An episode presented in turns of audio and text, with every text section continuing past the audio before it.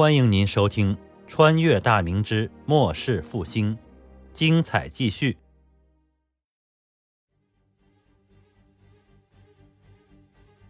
徐来朝面色阴沉的看着官兵们如潮退下，吩咐道：“哼，派军法队上去督阵，若敢有临阵脱逃者，接斩！这群废物，连个轻壮把守的小小县城都拿不下，组织人马再攻！”手下的偏将领命而去。徐来朝本打算闹一次哗变，逼着朝廷发更多的粮饷，然后攻下卢氏县城，大肆劫掠一番，发个大财，然后谎称刘贼破城，他徐来朝指挥部下浴血奋战，最终收回城池，最后杀一些平民，割下人头，上报说是刘贼就成了。反正杀良冒功一事，很多军头都干过。至于事情暴露一事也好办，只要把县里的官员士绅杀干净。一般的老百姓一辈子也就生活在方圆几十里的范围内，谁能有那么大的见识去上面告状呢？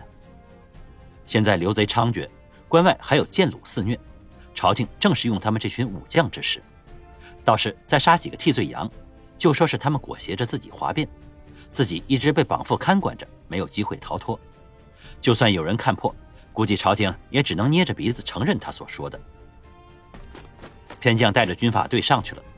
徐来朝拿过椰瓢，喝了一大口，里面装着是酒，一口酒下肚，心里舒坦了一些。沉了沉，刚要再喝一口，突然地面微微的震动起来，一阵轰轰的响声传来，由远及近。他把手中的椰瓢一扔，猛地站起来。毕竟是久经战阵的老行伍，这动静他太熟悉了。骑兵，这是大股骑兵突击的声音。他惊恐的大声叫道：“军阵，军阵，向后迎敌！”敌袭！敌袭了！洪承畴这个老王八，不是带队去了陕西吗？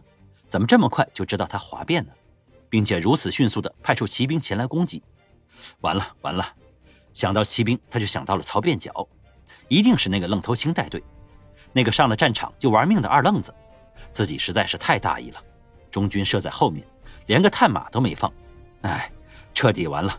为今之计只有跑，队伍是顾不上了。先保住命再说，将来大不了投贼，以自己的本事，将来说不定还有东山再起之时。心思电转之间，也就一瞬，他接着大声吼道：“牵我的马来！”已经迟了，不等亲兵给他牵过战马，一身黑甲的曹变脚手持马槊当先冲了过来，身后是四百名已经冲起来的骑兵。曹变脚不顾身前惊慌失措、四处逃散的叛军。在他马面前的活物被战马一撞而飞，他眼睛四处转动，搜寻着徐来朝的身影。突然眼前一亮，发现了被一群金兵围着，正在手忙脚乱上马的徐来朝。哼，他嘴角撇了撇，冷哼一声，一抖缰绳，腰腿用力一夹马腹，战马加速冲着徐来朝直奔而来。徐来朝扭头看到曹变脚杀来，心胆俱裂，大声吼道：“挡住他！挡住他！”他身边的亲兵纷纷抽刀迎向曹变脚，徐来朝跨上战马，一夹马腹，迅速向人少的地方跑去。曹变脚将右手所持的马槊夹在腋下，正手攥着槊杆，锋利的槊头轻易地破开一个亲兵的面甲，然后轻轻一抖手臂，那个亲兵已被挑开，胸口破了一个大洞，鲜血喷涌而出，那名亲兵大声惨嚎着倒在地上。曹变脚又横着一挥，马槊划破了一个亲兵的咽喉，那人顿时丧命。这瞬息之间，曹变脚或刺或挑，迎上来的亲兵被全部杀死。这时的徐来朝已经跑出了近百步远，曹变脚勒住战马，挂好马槊，取弓搭箭。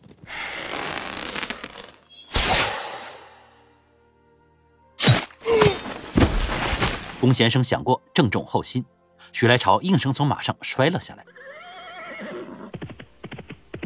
曹变脚纵马跑过去，徐来朝还带有挣扎着爬起。曹变脚用槊尖抵住他的脖子，冷冷地看着他。徐来朝刚要开口求饶，曹变脚的马槊已刺入了他的咽喉。曹变脚的亲兵围了上来，一名亲兵跳下马，用环手刀割下徐来朝的首级。曹变脚用槊尖挑起人头，高声吼道：“徐来朝已死，降者不杀。”城上的夏祖勋和王志瑞。已是抱着必死之心，正在布置防守。眼看着官兵又攻了过来，正要指挥丁壮死战，突然，官兵的后方一阵大乱，随即大股身着红色甲胄的明军骑兵冲杀而出。一名骑手举着一杆将旗，上书着一个大大的“曹”字。攻城的官兵听到冲杀之声，回身望去，顿时吓呆了。有眼尖的官兵看到大旗，惊恐的大声叫道：“啊，是小曹将军！小曹将军！”曹变角勇冠三军，不光是刘贼惧怕于他，大明的官军对他是既怕又佩服。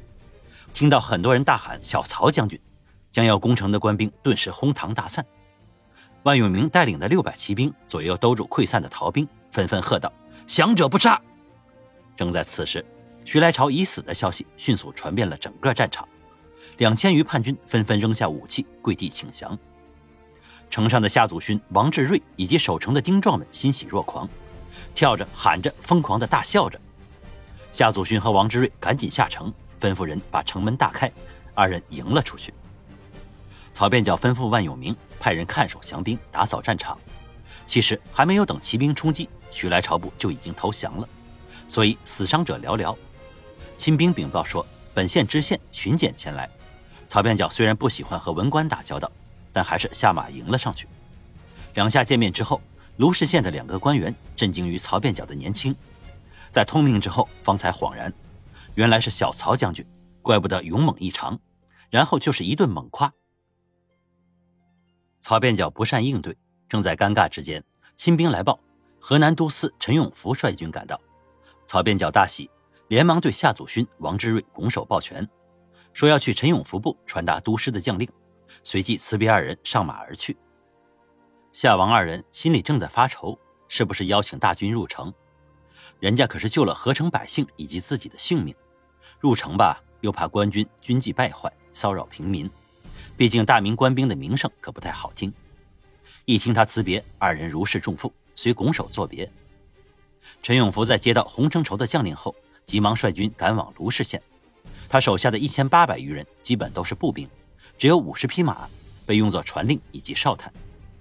永宁离卢氏县也就三十里，他安排石玉记前面探路，后面大军缓缓而行。离卢氏县还有十里之时，探马回报说叛军正在攻城。陈永福急忙催促加速行军。虽然自己这边人手比对方少一些，但一旦逼近县城，叛军还是会用大部分的兵力来阻拦，那样县城之围就会暂解。然后自己这边扎好营盘，固守不出，等待督帅的援军一来，两面夹击之下，必能大败叛军。眼看着就要赶到县城，探马匆匆赶来禀报，说是叛军已被曹将军击败，县城未被攻破。陈永福心里一松。要是县城被破，自己距离叛军最近，可是要担着救援不力、坐看失陷之罪。还好还好，督帅英明啊，小曹将军勇武啊！哈哈哈。您刚才听到的是长篇历史穿越小说《崇祯八年末世复兴》，感谢您的收听。喜欢的话，别忘了订阅、分享、关注、评论，支持一下主播，谢谢大家。另外，给大家推荐一本最近听到的有声书。